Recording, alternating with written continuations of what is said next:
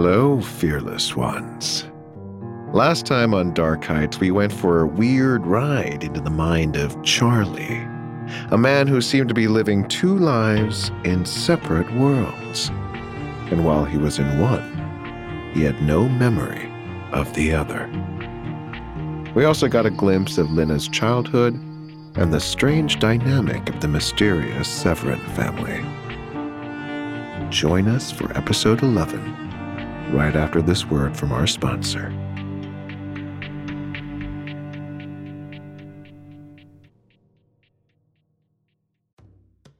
Who among us doesn't enjoy a good mystery? And especially when solving it means that I get to bring out my competitive side, even if it's just me against the clock. I just can't wait to uncover all the secrets.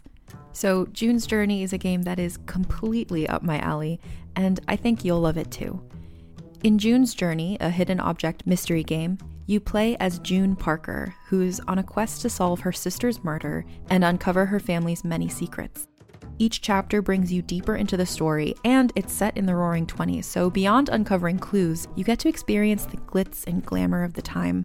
June's Journey is definitely not a game I play mindlessly, which I love because I get genuinely invested, and a lot of it is a race against time, so there's a little fun added pressure of trying to find the clues as quickly as you can in each scene. There are also tons of ways to customize the island that you're on, learn more about the characters, and then new chapters are added weekly, so you really can't run out of things to explore. So if you think you're up to solve this case, download June's Journey for free today on iOS or Android, or play on PC through Facebook Games. June needs your help, detective. What does feminism mean to you? During Women's History Month, come explore feminism and how it's playing out in real life with Season 2 of Thread the Needle, a monthly podcast. I'm your host, Donna Schill. I'll use my background in journalism to dive into topics that matter to women today, from divorce to call-out culture to masculinity to girls' confidence. Season 2 of Thread the Needle finds the meeting place between feminist ideals and the realities of women's lives. Listen to Thread the Needle wherever you get your podcasts.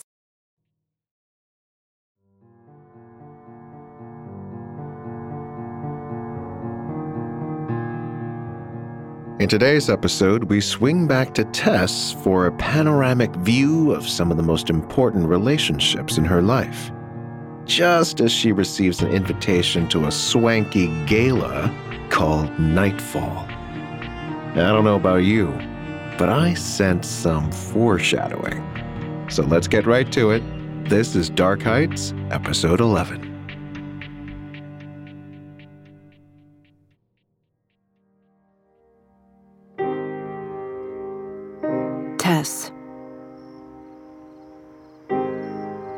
Why do I think about that night so often now? Picturing moments from it, recalling impressions, feelings, as if I could reach through remembrance and retrieve myself from the past. These snapshot memories. Zach watching me, his hair across his face again, as I talked about my year in the city. The benches at Coma Jump, wood worn smooth, next to my leg, and MW plus KD 89, etched inside a scratched-on heart. Night sky dark blue out to the edges, LA alive with light below. We were there, Zach and I, talking for hours, looking out over the city. And then the sun rose. It feels like a dream of us, happy together, oblivious. And that's why I think about it, remembering. Look at us. We don't know anything yet. It's the other side of all that happened after. Sometimes I want to go back to that night, but I know I can't. I want to close my eyes. I can't. When I remember everything, it comes to life again. All of it living on now. Nowhere else, except right here.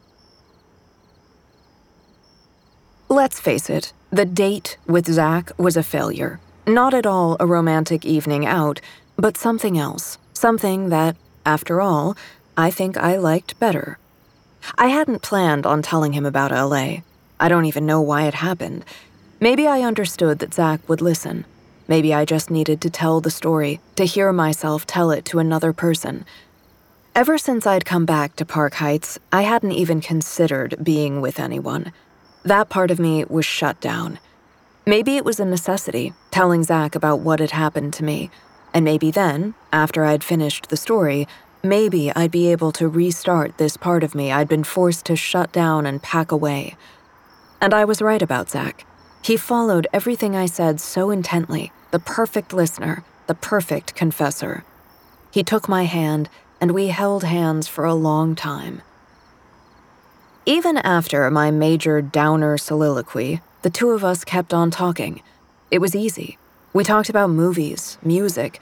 He talked about his senior year. I talked about the customers I met at my job.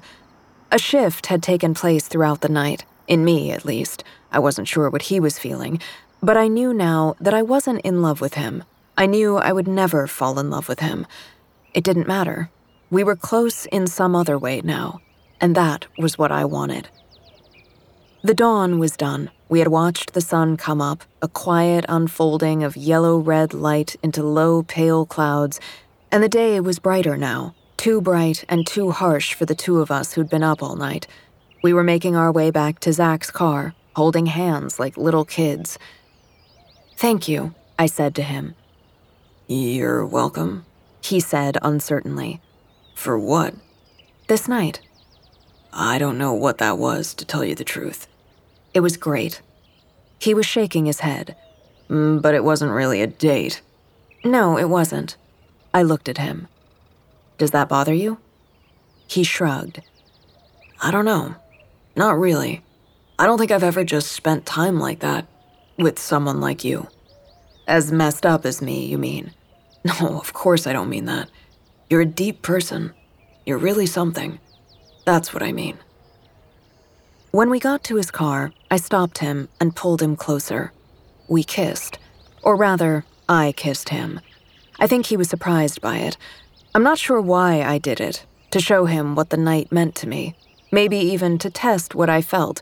To give that spark between us one last chance to kindle into something. And the kiss was chaste. It was sweet. It was tender. It would be the one and only kiss we'd have, and I'm sure we both knew it. Thank you, I said, brushing the hair back from his eyes. I mean it. Zach didn't say anything.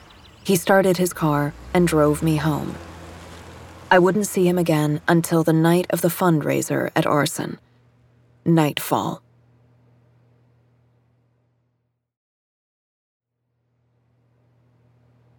A few days later, I opened the mailbox at home to find an invitation to the fundraiser. It was a beautiful thing, a heavy cream-colored envelope with my name written in flowing calligraphy across the front. Inside, there was a thick card, the invitation itself also written in sweeping, graceful strokes of jet black ink. Nightfall. Arcyn. For the Wellness Center. Admittance, Tess Bellamy. My iPhone started ringing at almost the exact moment the invitation was out of the envelope and in my hand. It was Lena. Did you get it? She said. If you're talking about the invitation to Nightfall, yes, I said. Yes, I did, just right now. It's a little bit like you're watching me or reading my mind or something.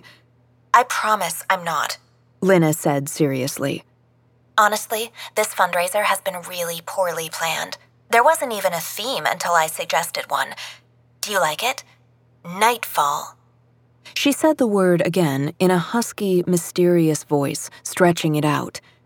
Nightfall. I do like it. Well, you're on the VIP guest list. Free drinks for you all night. Wow, okay. There's just one catch. You have to wear something dead sexy. Why? Because it's fun. Oh, Lena. Because you're stunningly beautiful, but you don't think so. Because you'll be the belle of the ball. Honestly, she concluded, I fucking can't wait to see all the guys there lose their minds when you show up. I don't know, Lena. Nope, no discussion, dead sexy, that's it. I sighed. After what had happened in LA, I had given away almost everything in my wardrobe, and all the designer pieces or anything evening wear were the first to go. I couldn't even stand to look at them. My uniform lately was jeans and a hoodie. I wondered if Lena was going to say she'd picked something out for me. Considering what she'd done with the blouse for my date with Zach, I was ready to reject her help, but she didn't bring it up. I reminded myself not to let go of the incident with the blouse. Lena needed to explain herself. I was starting to understand she had a talent for slipping out of apologies, explanations, consequences. Okay, I gotta go, Lena said hurriedly.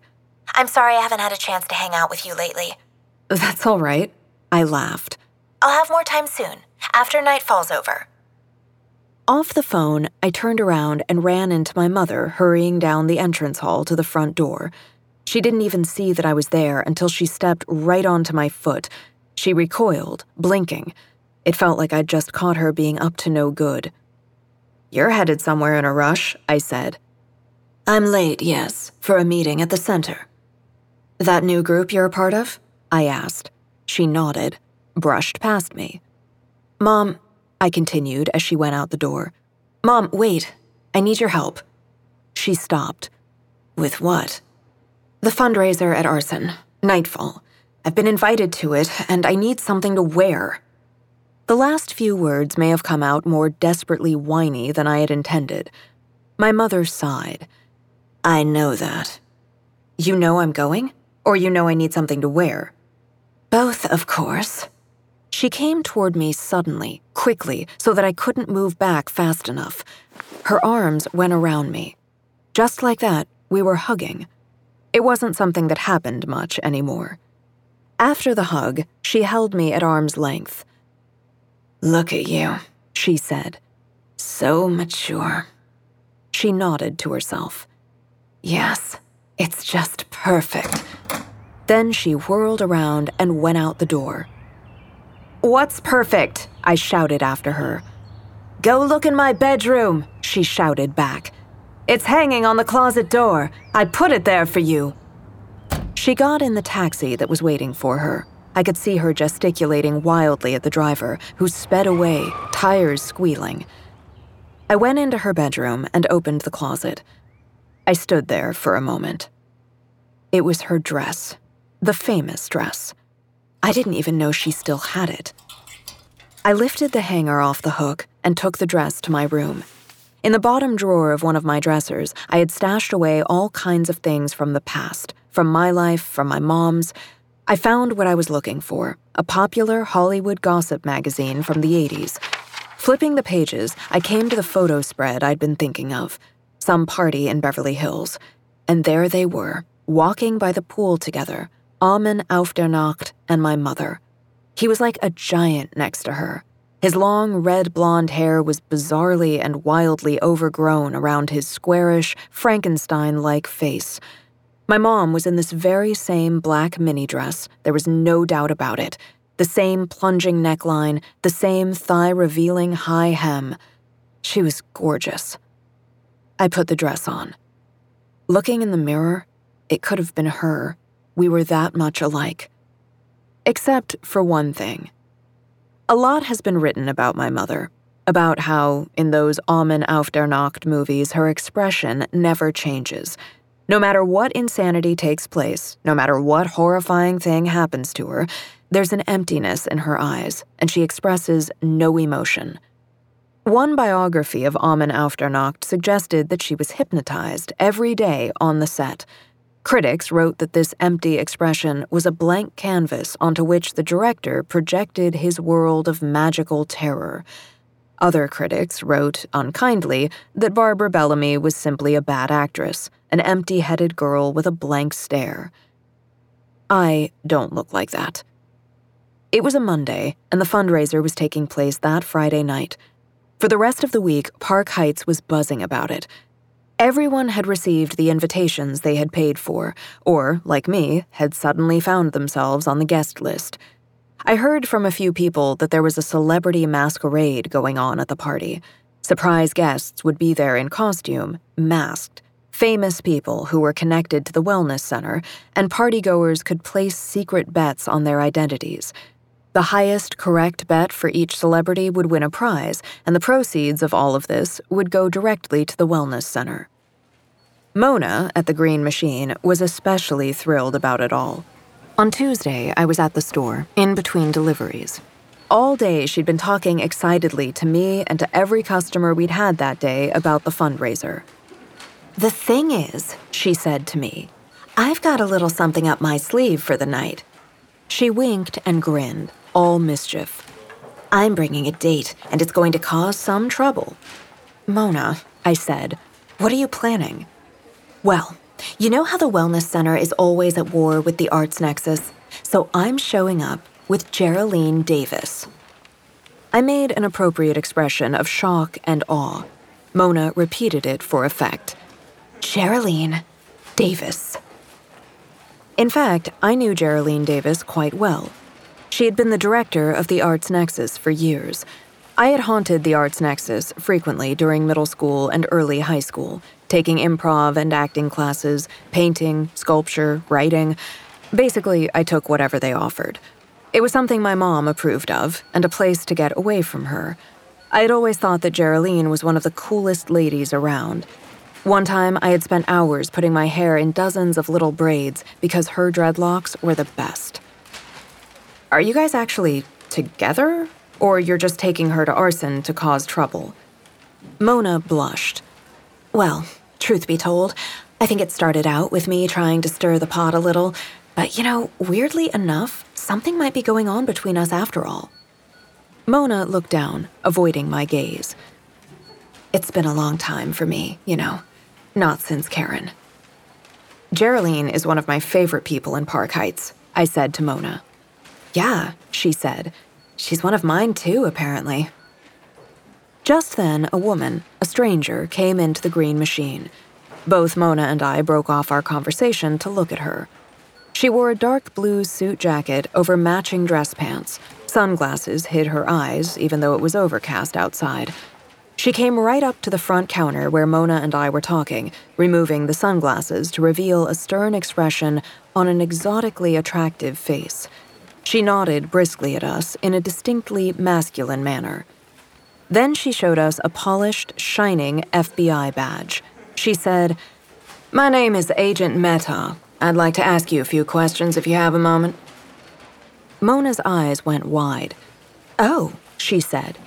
Oh, why? Is something wrong? Agent Mehta said nothing at first, and then responded unexpectedly with her own questions. It's not a surprise that something might be wrong. Are you thinking of something specific that might be wrong? Mona looked at me, and then back at the FBI agent. She crossed her arms over her chest, her chin tilted up slightly so that she was looking down at the other woman. I didn't say anything was wrong. Obviously, nothing's wrong here. If you have questions about something, go ahead. Otherwise, we're very busy. I almost laughed. I'd never before had a chance to see Mona channeling her deep-rooted vegan hippies' mistrust and defiance of any and all authority figures. Agent Mehta blinked rapidly. Then she did something interesting. I'm pretty sure I saw in her eyes the moment she decided to change tactics. To me, it seemed somewhat frighteningly calculated, but Mona responded instantly to it. Agent Mehta smiled warmly at Mona, the stern demeanor melting away, and she moved forward and actually put her hand right on Mona's arm. I'm so sorry, she said in a friendlier, more human voice. I get caught up with this badge and with the job, and I forget to talk to people like they're people, Agent Mehta appeared to take in a deep, steadying breath. Your store here is so nice, and I'm going to pick up some things. I'm staying at the Evergreen Motel, and you know how it is, eating on the road. Her folksy shtick seemed forced to me, but I saw that Mona was smiling now, warming up. I know it's tough to stay healthy away from home, Mona said. I'm happy to help you pick out some energy bars. We've got awesome kale salads to go to, Agent Mehta. Call me Priya, please. Sure, I'm Mona. Agent Mehta turned toward me. And who's this? Oh, this is Tess, our delivery maven. I shook Agent Mehta's hand, wrenchingly strong grip. So let me get work out of the way, she said. Have you two noticed anything strange going on in Park Heights? Anything at all? Like a break in someone's routine, someone new in town, or perhaps someone you know behaving a little differently these days and you don't know why? Goodness, Mona said. Not really, I said. Well, Business as usual's a good thing, Agent Mehta offered. What is it that you're looking for exactly? I asked her. I'm not exactly at liberty to say, Tess. Then Mona came out with it. Well, we've both noticed some strange behavior going on at the Mayfair. Karen Day and Jennifer Garris run the B&B there. Oh, yes? Agent Mehta said. Suddenly, she had a small tablet in her hand, and she was taking notes on it with a stylus. Go on. Mona looked at me. It was like she'd ratted someone out and was already regretting it. I don't know if it's anything. Probably it isn't. But they've closed their business for the moment. Really cut back on their deliveries, too, she said, looking over at me for support. Tess, have you noticed this as well? They're acting strangely over there? I shrugged. I don't think anything's that strange, but yeah, they did close up the B&B, I guess. Jenny said that an old friend of Karen's is staying with them. I know that Karen doesn't keep up with old friends at all, Mona added. So when Tess told me this, I thought it was unusual. And they never close the B&B, Jenny and Karen. It's what Jenny loves to do. Agent Mehta nodded once, curtly. Thank you, both of you. She stowed her tablet back into an inside suit jacket pocket. That could prove helpful, but it's probably nothing to concern yourself over. Now, where are those kale salads you were talking about? I should get to work, I said, glancing over at the boxes of deliveries, now untouched by me for far too long. There was another customer lingering in the store, looking over the small selection of gardening books and vegetarian cookbooks that Mona kept on a shelf at the front. He was dressed, like Agent Mehta, in a dark suit that was carefully neutral of style. He had been watching us, listening to us, I could tell. Obviously, he was Agent Mehta's partner. His head turned, and our eyes met for a moment. He was older than Agent Mehta, in his late 40s or early 50s, Anyway, there was a lot of white in his neatly trimmed beard and in his close-cut hair. Though he wasn't a tall man, there was a presence to him. He seemed somehow more dangerous than Agent Mehta, more capable, yet when our eyes met, his gaze wasn't unfriendly. It felt a little like he knew all about me already. I went around behind the counter. Mona had headed off to the display crisper with Agent Mehta in tow, and I hefted up a few of the delivery boxes in a stack. When I came back around, the older man in the suit had moved into the way. Allow me to help you, he said. No, it's okay. It's my job. I insist. Well, all right then, I said, unceremoniously dumping my stack of boxes into his arms. I'm going out the back of the store to my car. You can follow me. I got the rest of the boxes from behind the counter. The older man trailed behind me as we went through the back and into the little parking lot. My roadmaster pretty much took up two spots. I kicked the back hatch on a rust spot near the handle. It opened, creaking. We set the boxes in, and I arranged them. Thanks, I said to the man. He handed me a business card. Beneath the blue and gold circular seal of the FBI, the little banners under the crest said Fidelity, Bravery, Integrity. I read his name, Special Agent Juan Garcia Madero. My cell number, he said simply. If you need anything, don't hesitate to call. Then he went back into the store. Honestly, what did he think I was going to need? And what the hell were FBI agents doing in Park Heights? As I hauled open the front door of the station wagon, I looked across the street and saw Charlie Mill there, standing next to his BMX, watching me. I hadn't seen him since that day when I decided to get out of my car and intervene with Lena, though since then I'd been thinking about him here and there. That Lucador wrestling mask, it was eerie. I recalled again what Kevin had told me. I realized that even though I knew something had happened to Charlie in high school, I didn't know what it was exactly. No one in Park Heights seemed to want to discuss it. Right at that moment, I resolved to talk to him. I imagined myself crossing the street and going up to him, saying hello, just like I might have years ago when I was sitting down at my desk, in front of his desk, at the start of junior year chemistry class. Except I didn't. The moment passed and I hadn't moved, hadn't worked up the nerve to do it. Charlie turned away from me and got on his BMX and rode away, and I turned back to my work, getting into the station wagon. I smiled. First on the delivery list, written in Mona's looping handwriting, was the name Kevin Cho. The only time he overordered anything was when he wanted to talk to me. I drove to his mother's house and parked in their driveway. Looking into the paper bag I was delivering to him, I saw that Kevin had ordered a 6-pack of handcrafted cream soda and 2 bags of high-end organic kettle chips. These were really the closest things to junk food that Green Machine had in stock. "There she is," Kevin called down to me. He was seated on the top step of the rickety stairs leading up to his above-the-garage loft. "I've been waiting hours for this snack," he complained. "If I'd known I was bringing you stuff, I would have thrown in some apples or got you a jumbo smoothie from Crazy's." I carried his bag up the stairs to the top.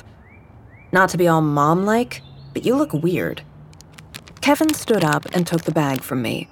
There really were dark half-moon pockets under his eyes. "Just busy," he shrugged. "You're coming to White Mask tonight, right?" "Oh, right." I had forgotten all about the show. "For sure I am." "And I got a call from Will Severin. He booked that new band I'm working with, Trist, for the big party up at the mansion." "That's cool," I said. "Are you going to this fundraiser thing? Now that you're best friends with Lena Severin, I figured you'd be there." "Yep, sure am. I'm a VIP too. I drink for free." "Swanky." Kevin was holding his bag of kettle chips and cream soda as if he didn't really want it. It looked like he needed to tell me something, but didn't know where to start. "Everything okay with you?" I said. He took in a deep breath and let it out. "I have to talk to you about your mom, Tess." I froze a little, then forced myself to relax. Might be nothing. "You can talk to me about anything, you know that." "I know, I don't like to get involved or say negative things about people. You never know how they're going to react." I laughed. "Kevin, come on, it's me." He wasn't acting like himself, and I was starting to worry. "Well, what is it? What's going on?" I paused. "What did my mom do this time?" "Nothing like that, Tess. But it might be serious. I'm not sure. There's something at the wellness center, a new group. It's called The Circle. From what I've gathered, it's some sort of new-agey healing bullshit thing." "Doesn't sound that bad." "No," he said emphatically. "No, on the surface, it's nothing. But, well, this circle seems to be growing fast. They've taken over 101 Wing, and, well, I don't know what it is, but I'm pretty sure something's not quite right." I grimaced. "I'll talk to my mom. I'm sure it's nothing, Kevin." He nodded absently. "Maybe." "You seem really spooked about it." "I am, it's true. Make sure you talk to your mom." "I will." I sighed. "But I have to go. Deliveries. Thanks for letting me know. My mom's been going to the wellness center all the time, in fact, now that I think about it, so you're probably right. It's worth bringing up with her." "Tess," he called after me as I was heading back to my car. "Don't forget, White Mask tonight. Bring Lena. The band misses her." This program is sponsored by Factor. Hey, everybody, if you're trying to eat healthier and want to make your life easier, Factor's got it all figured out. Delicious, ready-to-eat meals that are delivered to you fresh, never frozen. They're chef-crafted, dietitian-approved, and ready to go in just 2 minutes. That's right, 2 minutes. No meal prep. Nada. Zip.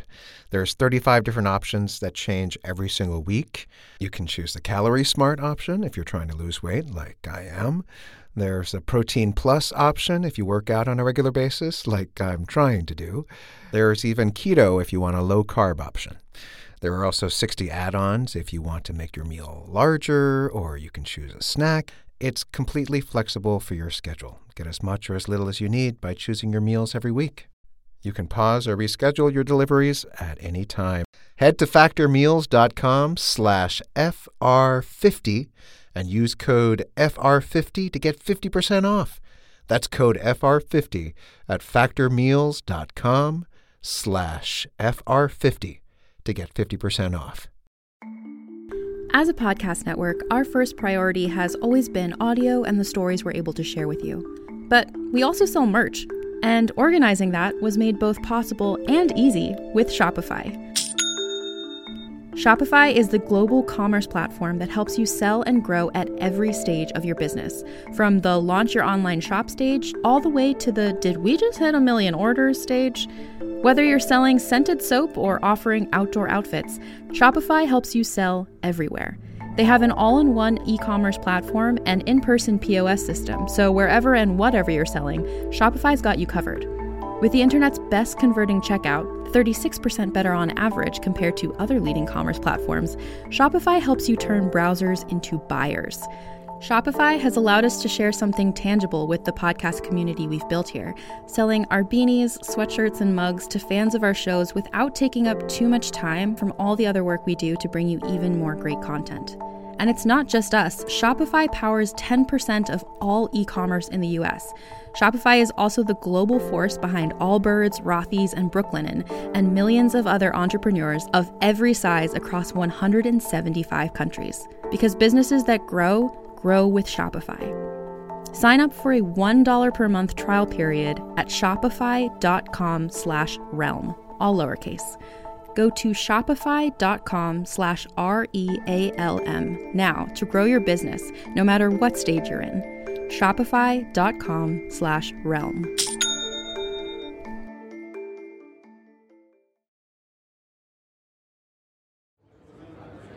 White Mask was playing at Culture, a new music venue in a converted old movie theater near Sunset Junction in Silver Lake. It would probably cease to exist in a few months. There had been a few failed venues in the same place already. I spent a ridiculous amount of my Green Machine paycheck on a cab into the city, mostly just to avoid having to try to park the Roadmaster somewhere. I went a little early, too, so I could do some shopping in all the hipster boutiques throughout the Silver Lake area. Culture looked like it was being run by a Marxist collective that was about to collapse.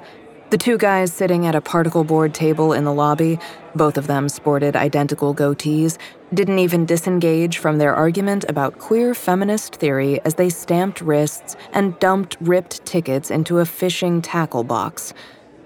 I hadn't come with Lena and wasn't meeting her there. She had said she was busy, but I wasn't going to be abandoned by Severin's after all. As I headed from the coat check toward the doors to the venue, there was Will Severin, waiting for me by the bar with a beer in each hand. He was severely overdressed for the occasion in what looked like an Armani shirt and tie and pants and Paul Smith dress shoes. It made an impression. "Lena told me to come," he said, "and she told me to buy you a drink." "Mission accomplished," I said back to him. "Your fake ID must be pretty realistic." "I don't ever get carded," he said easily. He was, in fact, a mature-looking high school senior. There was definitely a quality about him, that he might just be older than you thought at first. Like his father, Marius, he was agelessly difficult to pin down. Not for the first time, I wondered what was going on with me and these younger guys, Zach and now Will. He was talking. "Lena said this band's really good, too. Hip-hop, funk music, right? It's not really my thing." I was taking a sip of the beer and almost expelled a mouthful over the floor. "Is that what Lena told you? That White Mask is a funk band?" "Let me guess," he said. "They're actually a country band, or a string quartet, or anything other than what Lena said." "Something like that," I said. I saw that my non-committal response evinced a slight frown from Will, which was satisfying. I'm not sure why, but Will's appearance at the show was bothering me. I was realizing that I'd actually been a bit relieved when Lena said she wasn't coming.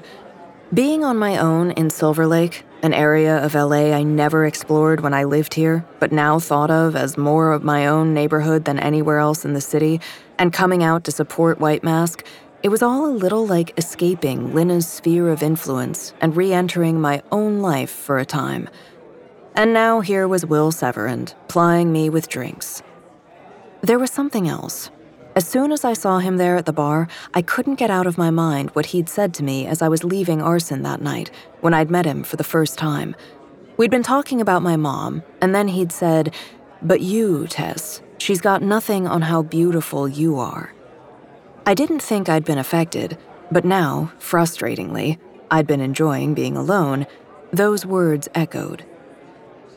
"Why don't we go in?" I suggested, thinking there'd be less opportunity for conversation once White Mask got started. They were the first band of 4 on the bill, not that I planned on staying for all 4. "Sure," Will said, following me. We were there just in time. The stage had darkened. A few of the growing number of quiet, intense White Mask fans were already on the floor, separated from the others. Everyone else was hanging back, observing the concert audience's time-honored tradition of giving absolutely nothing to an opening band. I turned and looked at the back of the room, and Kevin was there at the soundboard. He gave me a stupid grin and 2 thumbs up, whatever that meant. An aggressive electronic bass beat rose out of the speakers, and feedback fell in layers from guitars over top of it. I suddenly regretted not bringing earplugs. The lights came on in a blinding flash, and France was there at the microphone stand, appearing out of nowhere. He was covered in gold glitter. From the woman's blonde wig he was wearing, gold glitter paint slopped over his shirtless torso and black spandex pants, to the toes of the insanely high golden platform shoes that I was sure he would launch into the crowd with a kick. When did White Mask go all glam, I thought, expecting them to dive right into a Bowie cover. Instead, they played a single 25-minute song, in which France became the only thing worth seeing on the planet. His tortured performance went from wordless howls to screaming, flailing, manic dancing. I think he was reciting something in Sanskrit. At one point, he collapsed onto the stage, then sprang right back up like a de-strung puppet. It was electrifying. I felt sorry for all the other bands on the bill. Will Severin had actually taken a step back away from the stage when France opened up the performance with an ear-splitting roar wrapped around the microphone stand. Something about that pleased me. Will's look of total shock. After the set, we went back out to the lobby, and Will bought 2 more beers. "That was insane!" he exclaimed. "Did you like it, though?" I was inwardly readying myself to get angry at him if he said no, even though I was of 2 minds about White Mask, not really a fan of the music, if what they did could be called music, though seeing them live was something else. Will, surprisingly, was more than into it. "Oh man, yes! I loved it! Maybe because I was expecting a folk band or something. No, it was amazing. I had no idea anyone was doing anything like that. Just wow!" He interrupted himself. "Hey, there's a rooftop patio in this place. I wouldn't mind getting some fresh air after that." I shrugged. "Yeah, sure." A narrow flight of stairs went up to a 2nd story, another lobby area with a bar. On one side, there was access to a venue balcony, and off to our left, there was an open door with a breeze coming through it. The sign above said in faux Cyrillic blocky letters, "Outside Ski." The rooftop patio was surprisingly spacious. Miniature trees and terracotta pots separated benches and a few picnic tables into discrete hangout zones.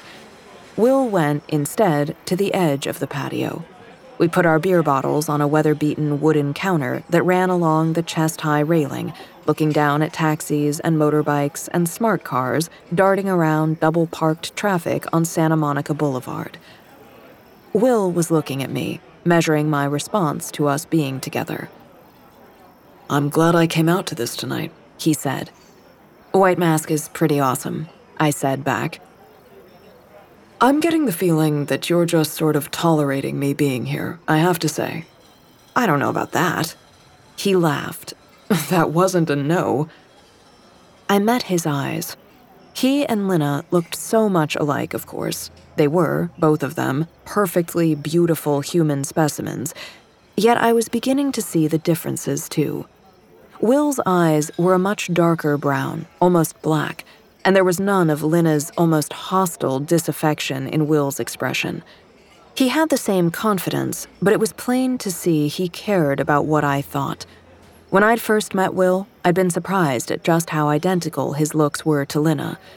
Already now, it felt to me that the differences were more important. "Tess," he said suddenly into the silence between us, "I have to apologize for something." "Okay," I said. "I said some strange things when we met at Arcyn, that night when you dropped Lena off at the house." "Yes," I thought, "you did. But you and Lena are nothing if not strange." I didn't say this out loud, though, and Will went on after the pause. "In particular, I told you not to trust Zach." "Yeah," I said, "I remember." "Which I regretted the instant I said it." "So why did you say it?" I wasn't going to let him off the hook, not a chance. He didn't look away from me like most people would have when admitting fault or guilt. "I didn't want you to get to know Zach.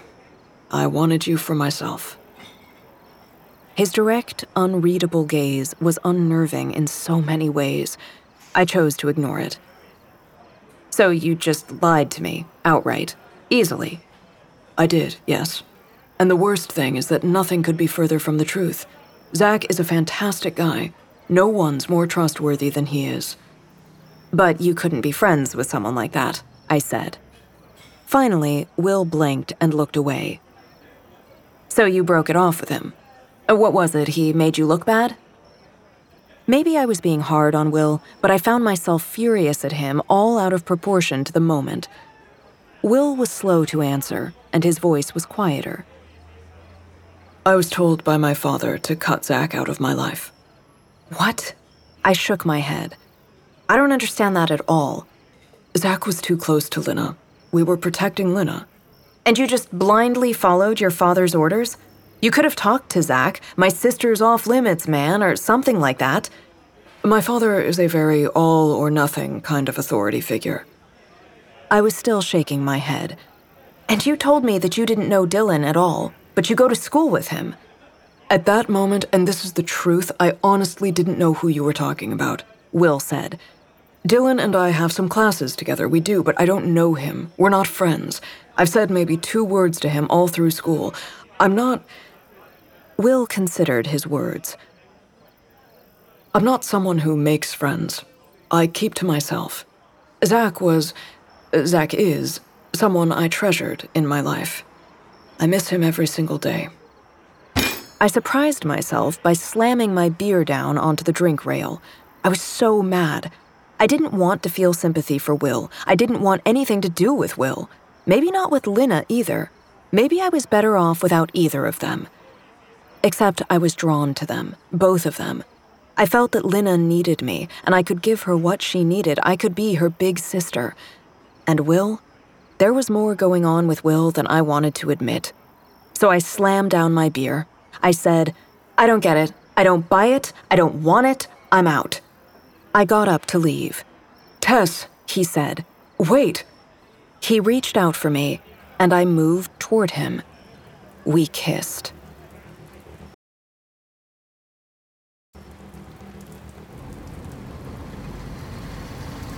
The car slows down and turns into the gas station parking lot. It's Zach's car. It's Zach at the wheel. It's Zach who gets out. And it's Zach who holds me in a fierce embrace as I shiver from the rain and cry and cry and cry. "What the hell is going on?" he says, his voice thick with emotion. "I'm sorry for calling you," I say. "I shouldn't have called you." "Fuck that, Tess. I'm here." He takes his jacket off and wraps me in it. My torn-up dress, mascara down my face, soaked, lank hair. Zach's expression almost makes me laugh hysterically. It's like a cartoon character's consternation. "Tess," he says then, "there's blood." "I'm okay. Well, I'm not, but I'm not hurt. Not really." "What happened?" I shiver. "Can we go? Can you take me home?" "Of course." We walk to his car, his arm around my shoulders. We get in. I'm in the passenger seat. The car smells like cigarettes. It's not even a smell. It's like all other smells have been destroyed. Something about that comforts me. Zach starts the car. "Can you tell me what happened, Tess?" he says, without looking at me. My teeth are chattering again. Yes, I say. Zach puts the car in reverse. I see Lena again. I scream again. I see Lena, but it's not like before when I saw her at the back of the gas station or by the side of my car. This time, what I see is a specter, a thing. It crawls toward us on the hood of Zach's car, a horror of an image of Lena, blonde hair flying, face distended, eyes like holes, arms flung out wide into shadow. It opens its mouth, and darkness vomits out like swarming, massing flies. Screaming, screaming, my own voice screaming. Zach holding me again, screaming into Zach's chest. Make it stop! Let me go! Tess, Tess, Tess! He says my name. Then I tell him what I've just understood. I can't go home. He's watching me closely. What do you want to do? We need to call the police. Okay, he says. We have to call the police, I say again, voice rising into panic. Zach gets out his phone and starts dialing 911. I put my hand over his hand. No. Now my voice is steadier. Not yet. I can see that Zach is confused. He wants to do the right thing, but he doesn't know what that is. We'll call the police, I tell him. We will. But first, there's something I have to do. What? Zach says. I have to go back. Zach says, Go back where? I have to go back to Nightfall.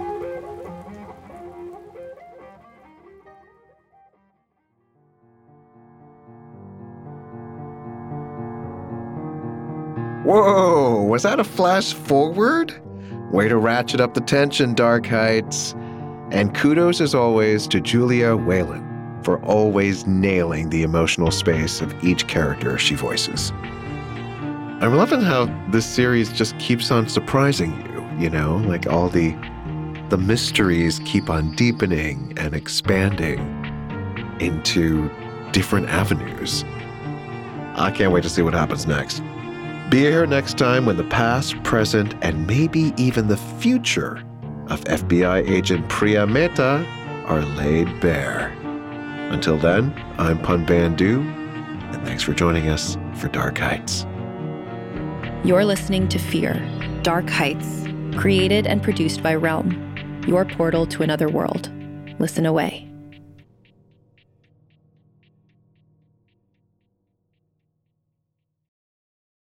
In a world saturated with glossy facades comes a podcast that's breaking barriers. This is Reppin'. It's where we do a deep dive into subjects like belonging, to mental health, to courage, and more. On Reppin', you'll meet the faces you think you know and discover their untold stories. It's real, it's intimate, and it gives you insight into the real person behind the images. In a world of pretense, Reppin' strips it all down. No filters, no facades. Learn and be empowered and find inspiration through thought-provoking stories that resonate with your journey.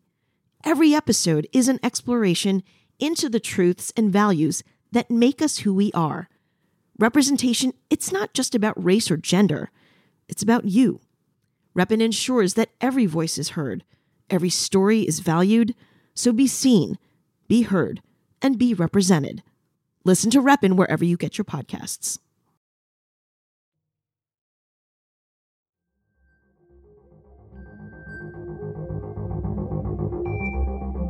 Dark Heights is created and written by C.D. Miller, produced by Haley Wagreich, and executive produced by Molly Barton. Starring Dion Graham, Julia Whalen, and Neil Helligers. Audio production, sound design, and editing by Amanda Rose Smith. Original music by Chris Miller. Cover art by Kendall Thomas. Executive in charge for Realm, Mary Asadolahi. Fear is produced by Mary Asadolahi and Kaylin West. Associate produced by Nicole Kreuter and Alexis Latshaw. Executive produced by Molly Barton, Julian Yap, and Marcy Wiseman. Hosted by Pun Bandhu. Audio editing by Corey Barton and Felicia Dominguez. Original theme by Hashem Asadolahi, featuring drummer Andrew Niven and mixed by Max Kuttner. cover art by Kendall Thomas. Find more shows like Fear by following Realm on Apple Podcasts, Spotify, or at realm.fm.